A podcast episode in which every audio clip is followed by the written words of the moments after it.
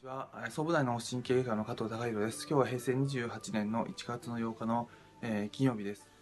ああの僕自身のあの経験の話なんですけども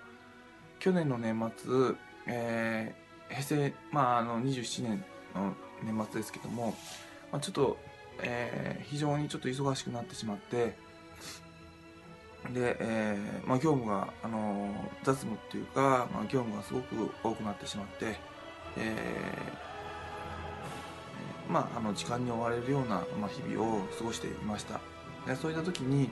まあ、僕自身があの大切にしている時間だけども、まあ、緊急性はないようなものっていうのは徐々に徐々にちょっとその、まあ、削られてしまって、まあ、すぐ対応しなきゃいけない仕事ばかりになってしまった経験があります。まあ、その具体例としては、えー、僕自身はそのうん、結構大切にしているのが朝、えー、診察前にあのその静かなところで、えー、座禅をして、まあ、あの精神を落ち着かせてから、まあ、仕事に入るっていうことを、まあ、その大切にしているんですけどもあの年末になって忙しくなればなるほど、まあ、その時間が実は、まあ、すごく短くなってきていました。えー、まあ理想的にはまあ、その20分から30分ぐらいやりたい、まあ、休みの日はあの1時間ぐらいやってる時もあるんですけどもあのですけど、まあ、忙しい時はあのえーまあ、本当に10分とか、えー、とかできない時もあったりバタバタバタバタして、えー、結局その自分自身の深いところの落ち着いた状況の感じをつかめずにあの表面上のあのそわそわそわそわした状態のまま診察に入ってたり、まあ、そういったあの状況になりつつあったんですけど座禅の時間っていうのは、まあ、あの自分自身にとっては大切なもんだっていうふうにあの認識はしてて、まあ、取るようにしてたんですけども結局取れなかったっていうことはやはりその大切なものの優先順位が下げてしまってたあの自分自身がいるなと思います。結果として現実はどうなったかっていうと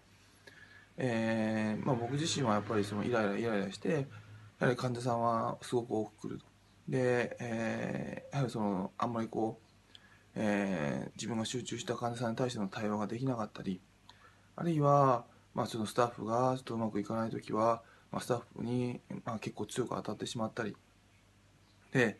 えー、それはあのそうそういうことになればなるほどどんどん物事がうまくいかなくなってしまうのでで、えー、最終的には、まあ、その冬休みにあのなったんですけども、まあ、そこで、えー、やはりその体調を崩して、まあ、風邪をひいて、えーまあ、ちょっと調子悪かったっていうのが、まあ、1週間ぐらい続きました。でやはりあのそういった、まあ、反省も踏まえて、えーまあ、目の前のすぐこなささなきゃいけない仕事っていうよりも自分自身がやはり本当に大切にしている時間っていうのはどんなに忙しくても、まあ、削ってはいけないんだなっていうのはあのすごく、あのー、認識しました。であのまあ、まずは今年の、まあ、一つの、まあまあ、死を摩擦の目標ですけどもその朝のその診察前の座禅の時間っていうのはしっかりあの長めに、まあ、少なくとも15分以上はあの取っていこうっていうのがあの徐々にそれで長くしていこうっていうのが、まあまあ、密かに自分の中でのあの目標なんですけども、まあ、そうすることであの自分自身が落ち着いた状況で、えー、診察に入れますしで、まあ、スタッフとの関わり合いに関してもあの、まあ、表面上のあの反応的な関わり合いにならずに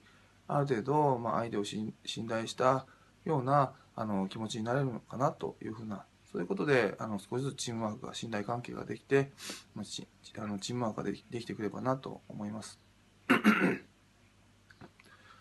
やはりその、まあ、大変な状況にあって荒波に揉まれてるあの状況であればあるほど、まあ、あの僕自身の経験では、まあ、自分を見失わずに絶えず1日に1回か2回は自分の軸を感じてえー、自分自身を感じてどういう自分自身だったかなっていうことを感じながらその荒波に突っ込んでいくっていう作業をしないと自分が誰だったのかなっていうことが分からなくなって、もう環境にされるがままになってしまうので、あのひとまずやはりその今年のテーマである、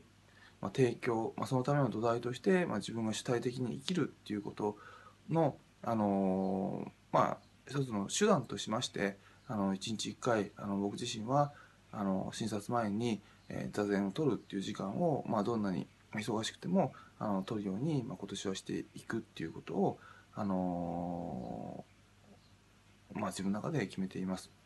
まあ、今日は、まあ、そんなあの自分自身の失敗談っていうのを踏まえて、まあ、お話しさせていただきました。今日は以上です。